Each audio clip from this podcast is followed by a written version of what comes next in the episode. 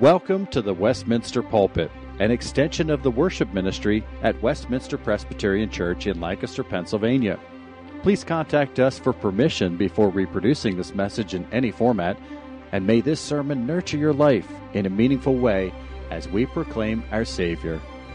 We now join our senior pastor, Dr. Chris Walker.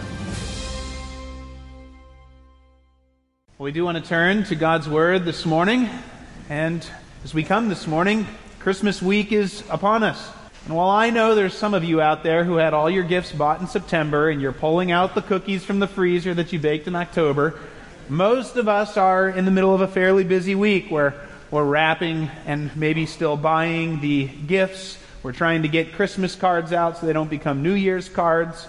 You're stocking up on the coffee for the grandkids' visit next week, getting the schedule arranged for the weekend. And in the midst of all of these preparations for the event of Christmas, it can be a challenge for us to prepare our hearts well for Christmas. And so, after my brief COVID enforced break last week, I'm going to keep Gideon on hold for a little bit longer. And I want to look this morning at Luke chapter 1 and the birth of John the Baptist. Because in all four Gospels, the story of Jesus starts with John the Baptist. He was the messenger that God sent for the specific purpose of preparing his people's hearts for the arrival of Jesus. And so I want to read Luke chapter 1 this morning. We'll read verses 5 to 23 and then skip uh, later toward the end of the chapter with verse 57. But let's read together God's word from Luke chapter 1. In the days of Herod, king of Judea, there was a priest named Zechariah of the division of Abijah. And he had a wife from the daughters of Aaron, and her name was Elizabeth. And they were both righteous before God, walking blamelessly in all the commandments and statutes of the Lord. But they had no child, because Elizabeth was barren, and both were advanced in years. Now, while he was serving as priest before God, when his division was on duty, according to the custom of the priesthood, he was chosen by lot to enter the temple of the Lord and burn incense and the whole multitude of the people were praying outside at the hour of incense. And there appeared to him an angel of the Lord standing on the right side of the altar of incense. And Zechariah was troubled when he saw him, and fear fell upon him. But the angel said to him, Do not be afraid, Zechariah, for your prayer has been heard, and your wife Elizabeth will bear you a son, and you shall call his name John, and he will have joy and gladness and many will rejoice at his birth, for he will be great before the Lord. And he must not drink wine or strong drink, and he will be filled with the Holy Spirit even from his mother's womb. And he will turn many of the children of Israel to the Lord their God. And he will go before him in the spirit and power of Elijah to turn the hearts of the fathers to the children and the disobedient to the wisdom of the just, to make ready for the Lord a people prepared. Zechariah said to the angel, how shall I know this? For I am an old man, and my wife is advanced in years. And the angel answered him, I am Gabriel. I stand in the presence of God, and I was sent to speak to you and to bring you this good news. And behold, you will be silent and unable to speak until the day that these things take place, because you did not believe my words, which will be fulfilled in their time. And the people were waiting for Zechariah, and they were, they were wondering at his delay in the temple. And when he came out, he was unable to speak to them. And they realized that he'd seen a vision in the temple. And he kept making signs to them and remained mute. And when his time of service had ended, he went to his home. If you'd flip a page over, we want to pick up the narrative then in verse 57. Now the time came for Elizabeth to give birth, and she bore a son. And her neighbors and relatives heard that the Lord had shown great mercy to her, and they rejoiced with her. And on the eighth day they came to circumcise the child, and they would have called him Zechariah after his father. But his mother answered, No, he shall be called John. And they said to her, None of your relatives is called by this name. And they made signs to his father, inquiring what he wanted him to be called. And he asked for a writing tablet and wrote, His name is John. And they all wondered. And immediately his mouth was opened and his tongue loosed, and he spoke, blessing God. And fear came on all their neighbors. And all these things were talked about through all the hill country of Judea. And all who heard them laid them up in their hearts, saying, What then will this child be? For the hand of the Lord was with him. I want to go ahead and keep reading toward the end of the chapter with Zechariah's song here.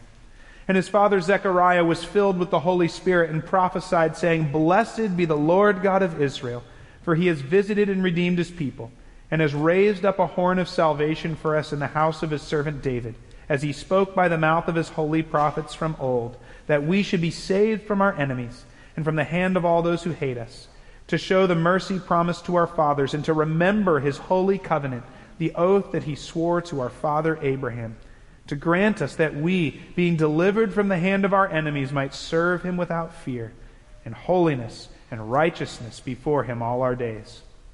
And you, child, will be called the prophet of the Most High, for you will go before the Lord to prepare his ways, to give knowledge of salvation to his people and the forgiveness of their sins. Because of the tender mercy of our God, whereby the sunrise shall visit us from on high, to give light to those who sit in darkness and in the shadow of death to guide our feet into the way of peace. This is God's word. Let's pray. Father, how we thank you for this word that your Spirit has inspired and recorded for us. Would you prepare our hearts for Jesus this morning? We pray in Christ's name. Amen. You know, in the lead up to Christmas, most families have specific traditions.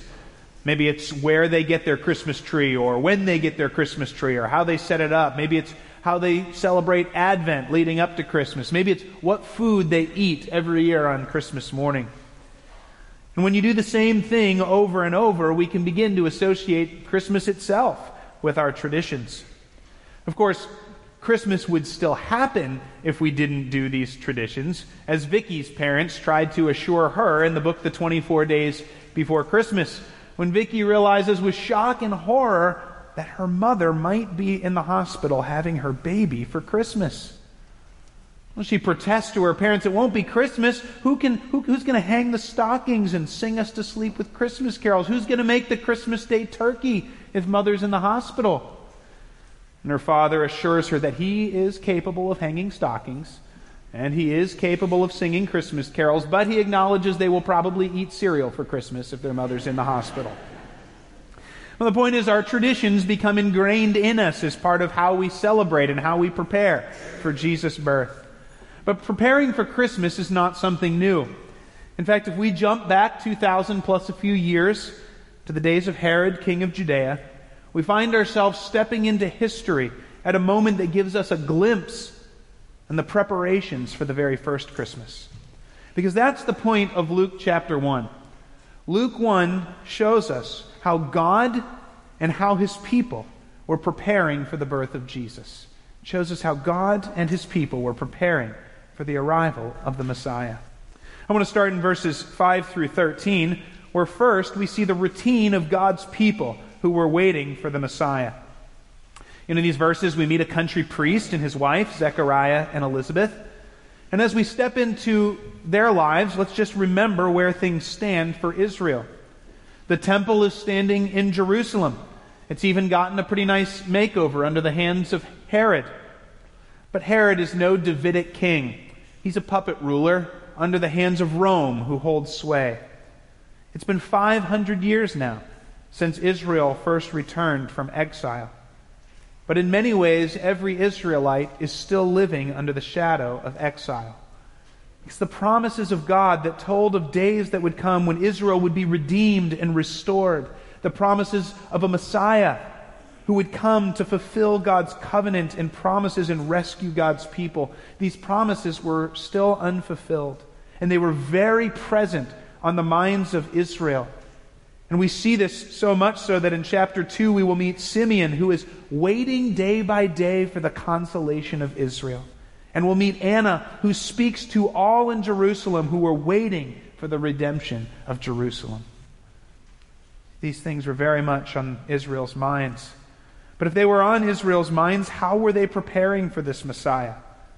I think Zechariah and Elizabeth give us a small window into the answer. You see, first, that these two are described in verse 6 as being righteous before God, walking blamelessly in the commandments of the Lord. Now, of course, these phrases are not meant to imply sinless perfection. These phrases imply a couple who have fixed their eyes on the Word of God and have determined to live their lives according to his commands. They have availed themselves of the sacrifices that God provides to cover sin and have trusted his provision for a sinful people. Perhaps we could say that Zechariah and Elizabeth here are described in lives lived according to Deuteronomy 10:12, where God said to his people, "And now Israel, what does the Lord your God require of you? But to fear the Lord your God, to walk in all his ways, to love him, to serve the Lord your God with all your heart and all your soul, and to keep the commandments and statutes of the Lord, which I'm commanding you today for your good." This is what's summarized when we're told that Zechariah and Elizabeth were righteous before God, walking blamelessly according to his commandments. Now, we also find out in verse 5 that Zechariah was a priest. And as these verses play out, we see Zechariah faithfully serving God as a priest right where he's called. History tells us that at this time there were likely about 18,000 priests in Israel. And these 18,000 priests were divided into 24 divisions. And each division served in the temple for two weeks out of the year, not counting the, the major festivals uh, that Israel celebrated. And we learn here that Zechariah was on duty with his division. And so he would have been in Jerusalem with approximately 750 others, serving in various duties around the temple. And while they were on duty each day, twice a day, one priest would be chosen by lot to enter the temple sanctuary and to burn incense before the Lord. Because of the number of priests and because of the high honor it was to offer the incense, we're told from history that each priest was only chosen once in his life to have the honor of burning the incense in the temple. And we're told in verse 9 that as an older man, this privilege comes for Zechariah. And so Zechariah faithfully puts on the priestly robes. He enters the sanctuary. I can picture him walking in, passing the table of showbread on his left and the golden lampstand on his right as he comes to the golden altar of incense that stands right in front of the magnificent curtain guarding the Holy of Holies. And there, standing in the presence of God, Zechariah burns incense and prays to God on behalf of Israel. But I want you to notice that Zechariah is not the only one praying here. Verse 10 tells us that at the hour of burning the incense, a large multitude had gathered at the temple to pray. And I think it's important for us to trace here an important connection because prayer and the burning of the incense belong together in Scripture. You know, when God laid out his instructions for the tabernacle and then for the temple, the furniture that God commanded his people to make had a specific purpose. And each one functioned to, to picture different aspects of his relationship with his people. And the altar of incense is closely associated in Scripture with the prayers of God's people. You might remember Psalm 141, where David calls on the Lord and asks the Lord to hear his voice. And then in verse 2, he says, Let my prayer be counted as incense before you. Here in Luke 1, it becomes clear that the offering of the incense was an occasion each day for the people throughout Jerusalem to gather at the temple and pray together. And then we find out in the book of Revelation, which so often gives us the picture behind the picture, that twice in chapter 5 and chapter 8 we're told that the burning of incense represents the prayers of the saints which rise before God. And so we find ourselves here at the altar of incense, at the hour of incense, with the people of Jerusalem gathered outside to pray. And we find that this whole event of an angel showing up to Zechariah happens at an hour of prayer when God's people are praying on behalf of Israel. Well, what would they have been praying for? They would have been praying that God would remember Israel that God would remember his covenant and fulfill his promises. They would have been praying for Israel's good. They would have been praying that God would save Israel. Maybe they would have even been remembering Solomon's prayer from 1 Kings 9 when, when Solomon asked that God would hear from heaven when his people prayed at his temple. And it's at this moment that Gabriel shows up. And I hope you notice verse 13. Do you notice the first words that Gabriel speaks when he shows up? Do not be afraid, Zechariah. Why? Because your prayer has been heard. Well, what prayer has been heard? I think we most often assume that it's Zechariah's prayer for a son. And certainly he must have prayed for a son at some point, and that prayer is answered here. But Zechariah is an old man. And this passage makes it very clear that he's not expecting a baby here. And in addition, Zechariah is here on duty in the temple as a priest of Israel, chosen on that day to pray on behalf of Israel at the altar of incense. And so it seems to me that Gabriel certainly must be referring to Zechariah's prayer for Israel. Yes, you're going to have a baby, Zechariah. That's an answer to your prayer in itself, but that's not the real deal. The real deal is the son that's coming to you, Zechariah, is going to kick off the day of the Lord and the salvation of many in Israel. And so God answers the prayers of his people here and announces that answer right at this hour of prayer. So if we ask ourselves, what is the routine of those who are waiting for and preparing for the coming of the Messiah? Well, they paid careful attention to their lives, walking as righteous before God according to his commandments. They served the Lord faithfully, right where God had placed them. And they prayed continually that God would fulfill his promises for their salvation. And I think if we would pause to consider our own lives for just a minute, just like Israel, God has promised that Jesus is coming again.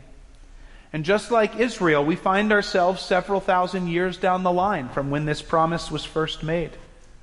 And once again, God will fulfill that promise just as surely as He sent His Son the first time. The question for us is what does our waiting look like?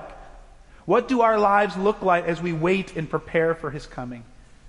And I'd suggest that Zechariah and Elizabeth and the multitudes at the temple give us a pretty good place to start living righteously before God according to His Word, serving faithfully right where God has placed us, and praying daily that He would redeem His people and return just as He'd promised. In fact, I think if we look at 2 Peter chapter 3 verses 11 through 12, where Peter is talking about the destruction of this world and Christ's return at the end of the ages, this is just what he tells us to do. He says we ought to be a people of holiness and godliness who wait for and hasten the coming of the day of the Lord.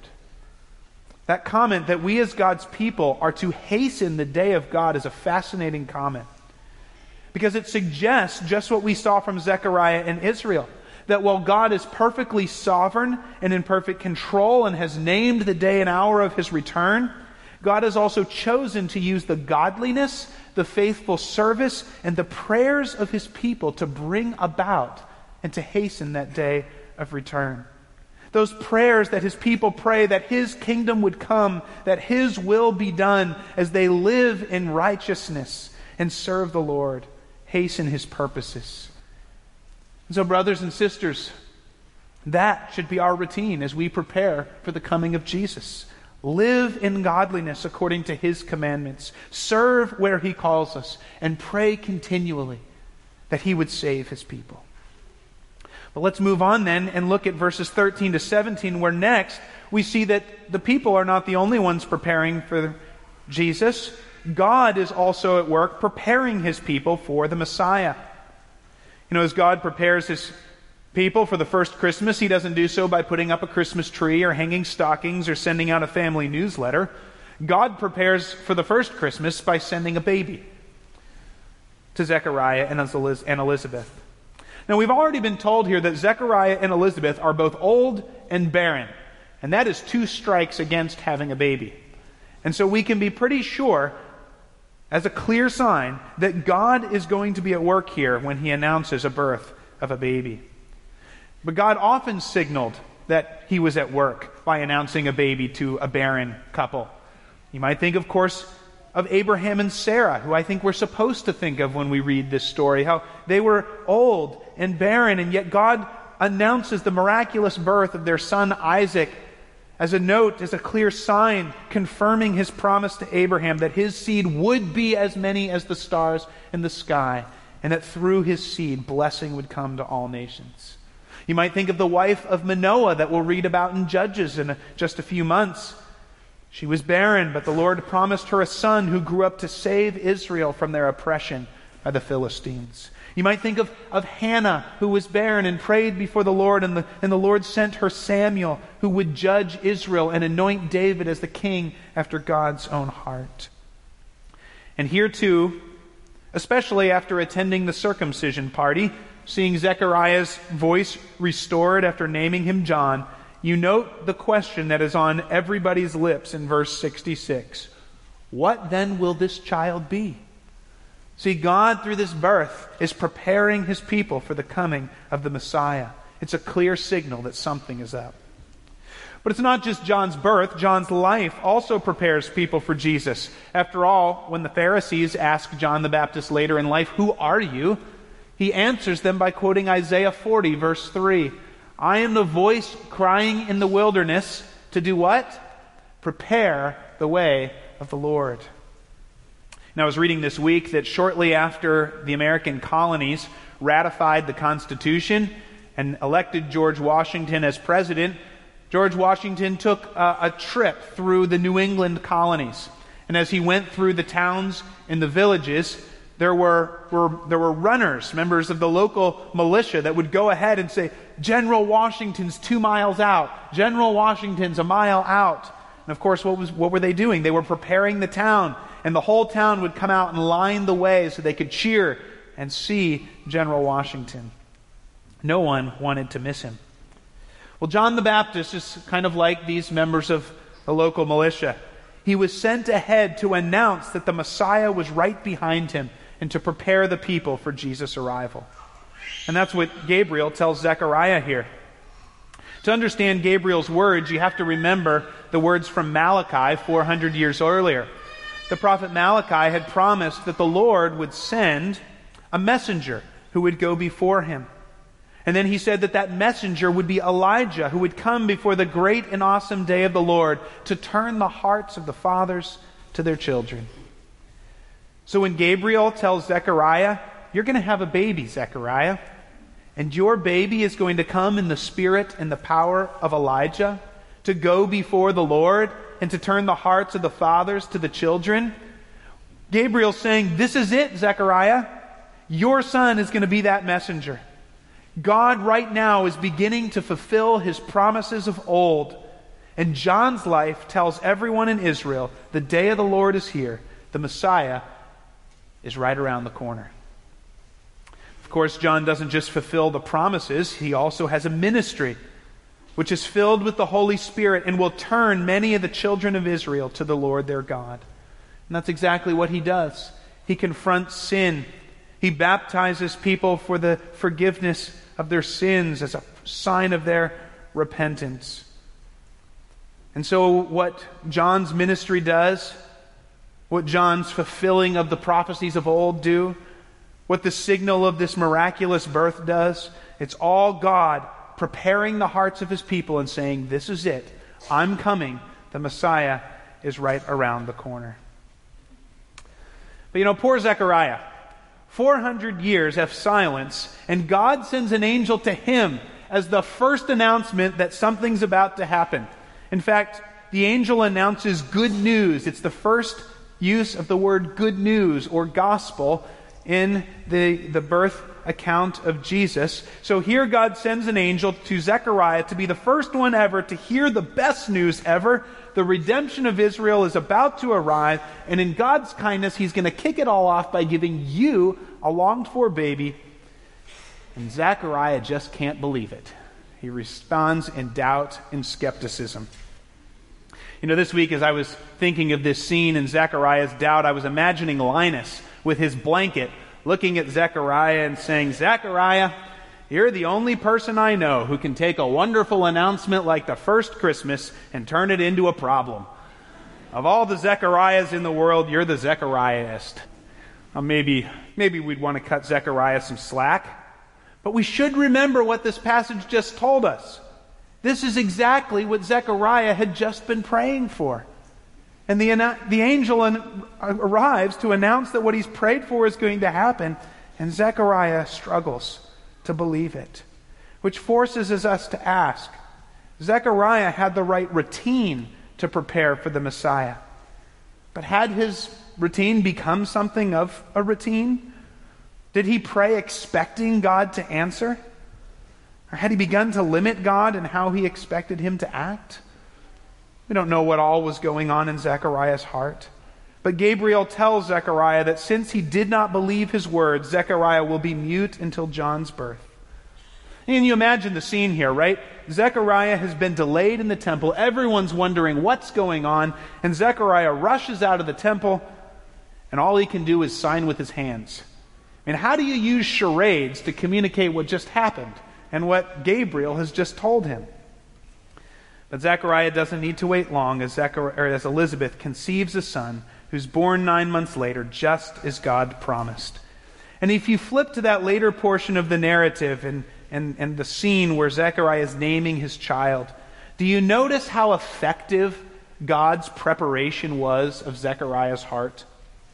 Because by verse 63, Zechariah has clearly demonstrating his faith in the angel's announcement. He brushes aside the concerns of his extended family and friends and declares, according to the angel's word, that this son's name would be John. He now believes what the angel has said and immediately his mouth is opened.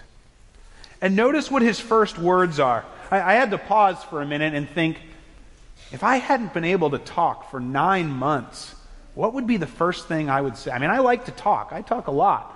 What would be the first thing I'd want to say after nine months? Maybe tell my wife I loved her, or maybe, maybe just shout as loud as I could just to hear my voice again.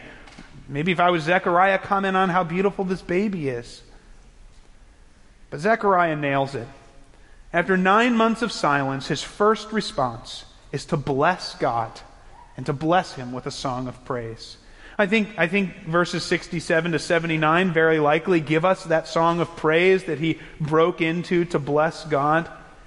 And here's what strikes me most about this song that Zechariah sings to bless God.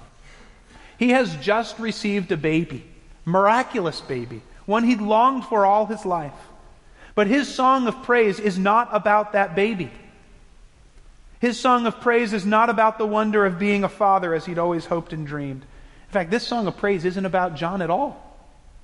His song is about Jesus.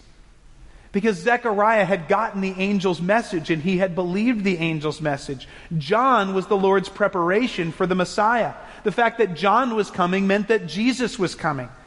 And while Zechariah has just received the gift he's always dreamed of, a baby, that was still nothing compared to the Messiah, who was the real joy and the real hope of God's people. He's the one to rejoice over, and he's the one Zechariah sings of. And that is the perfect example of a heart who's prepared for the coming of Jesus. Zechariah gives us the perfect summary of who Jesus is here. He praises God for visiting and redeeming his people. He praises God for raising up a horn of salvation from the house of David.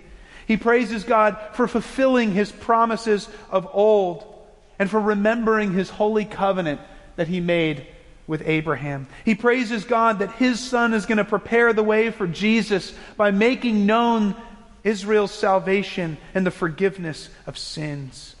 And then Zechariah looks back himself to the promises of the Old Testament. Malachi 4 2, perhaps Isaiah 9, when he declares, The sunrise shall visit us from on high, to give light to those who sit in darkness, to guide our way from the shadow of death into the way of peace. Aren't these words the perfect words to describe Jesus and who he was and what he came to do? The sunrise from on high, visiting people in darkness to give them light and life and peace. Here is a heart fully prepared to meet a Savior. Here is an example of how to respond to Jesus when he arrives. And so, as we come to an end this morning, I think Zechariah's song in this story forces us to ask how our hearts are responding to Jesus as we prepare for Christmas this week. Of course, we have the advantage over Zechariah and his fellow Israelites. Jesus has come. We've seen Jesus' life. We've seen him go to the cross to secure the forgiveness of sins that this song sings of. We've seen Jesus rise as the sunrise from on high and bring us out of darkness of sin and misery and bring us into the peace of reconciliation with God and bring us into the light of eternal life with Him. We've seen all that if we have repented of our sins and responded with faith to Jesus as our Savior. The question for us is have you responded to Jesus in faith? Have we responded to the Savior with this praise and this worship that he deserves? Because maybe the danger is that just as Israel had been praying for the Lord's salvation for centuries, so that the prayer may have become a routine for Zechariah, and the Lord's answer to his prayer caught him under prayer, unprepared, so for us, the church has been praising Jesus for centuries. In fact, we have actually, maybe without realizing it, echoed Zechariah's words hundreds of times when we sing, Hail, the heaven born Prince of Peace! Hail, the Sun of Righteousness! Light and life to all he brings, risen with healing in his wings. But has that just become a traditional carol for any of us? Something we sing every 12th month? Or are we singing it again and again from our hearts as the praise of a redeemed sinner to a Savior who mild he laid his glory by and was born that I no more might die. If that's who Jesus is, if that Jesus has come, may we receive him with faith and joy and worship that are demonstrated here in Zechariah's song.